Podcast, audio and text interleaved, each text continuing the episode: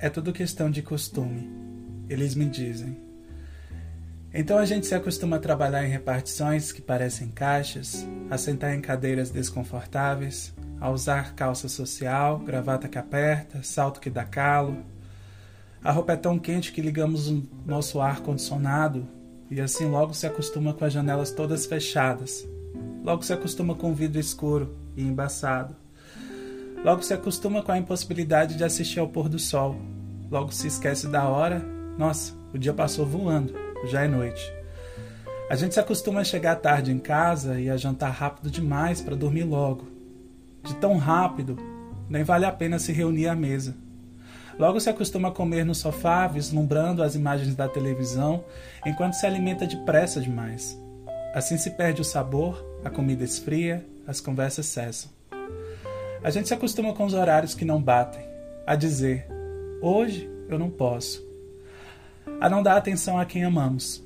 Dormimos exaustos, sem ver nossos filhos, nossos parceiros, os nossos pais. A gente se acostuma a abrir os olhos com a escuridão do dia que mal amanheceu, a se entupir de café para poder acordar e pagar caro pela condução. A gente se acostuma a dar bom dia para o motorista que já se acostumou com a nossa cara e a ficar em pé no ônibus lotado, ouvindo o noticiário da manhã para não perder o tempo da viagem durante o congestionamento de duas horas. A gente se acostuma com o jornal que te informa sobre a violência do centro, a chacina da comunidade, o trânsito da marginal, a falta dos leitos nos hospitais e a corrupção da polícia e do Planalto Central. A gente se acostuma a temer. Com medo, vivemos em nossos condomínios fechados. Acionamos sistemas de segurança, contratamos guaritas, alongamos os muros, fixamos cercas elétricas por toda parte e blindamos os nossos carros. A gente se acostuma com a violência. Voltamos antes do toque de recolher, porque sabemos que a bala come solta por aí e ai de quem estiver no lugar errado, na hora errada. Logo se acostuma a sair em bando, a rezar, a orar, a dar satisfação. Bença, mãe, cheguei em casa. Eu tô bem. Hoje eu não morri. A gente se acostuma com o abismo social, com o racismo estrutural, com o tráfico, com a pobreza. E à medida que se acostuma, vai achando normal, vai naturalizando. A gente se acostuma com a miséria de amor e com a pobreza de espírito. Recolhemos migalhas, nos contentamos com pouco.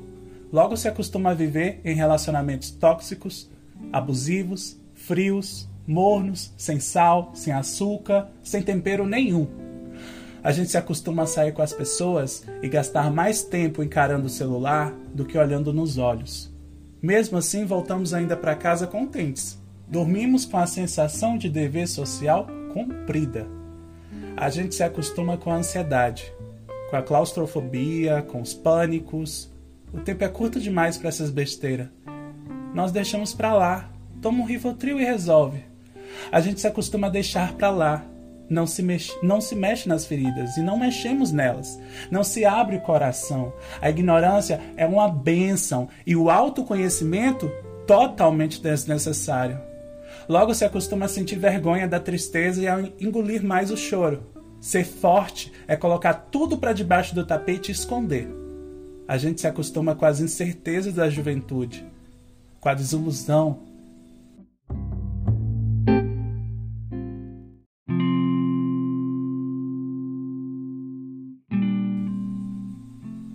com as limitações da velhice, as fraquezas de cada fase.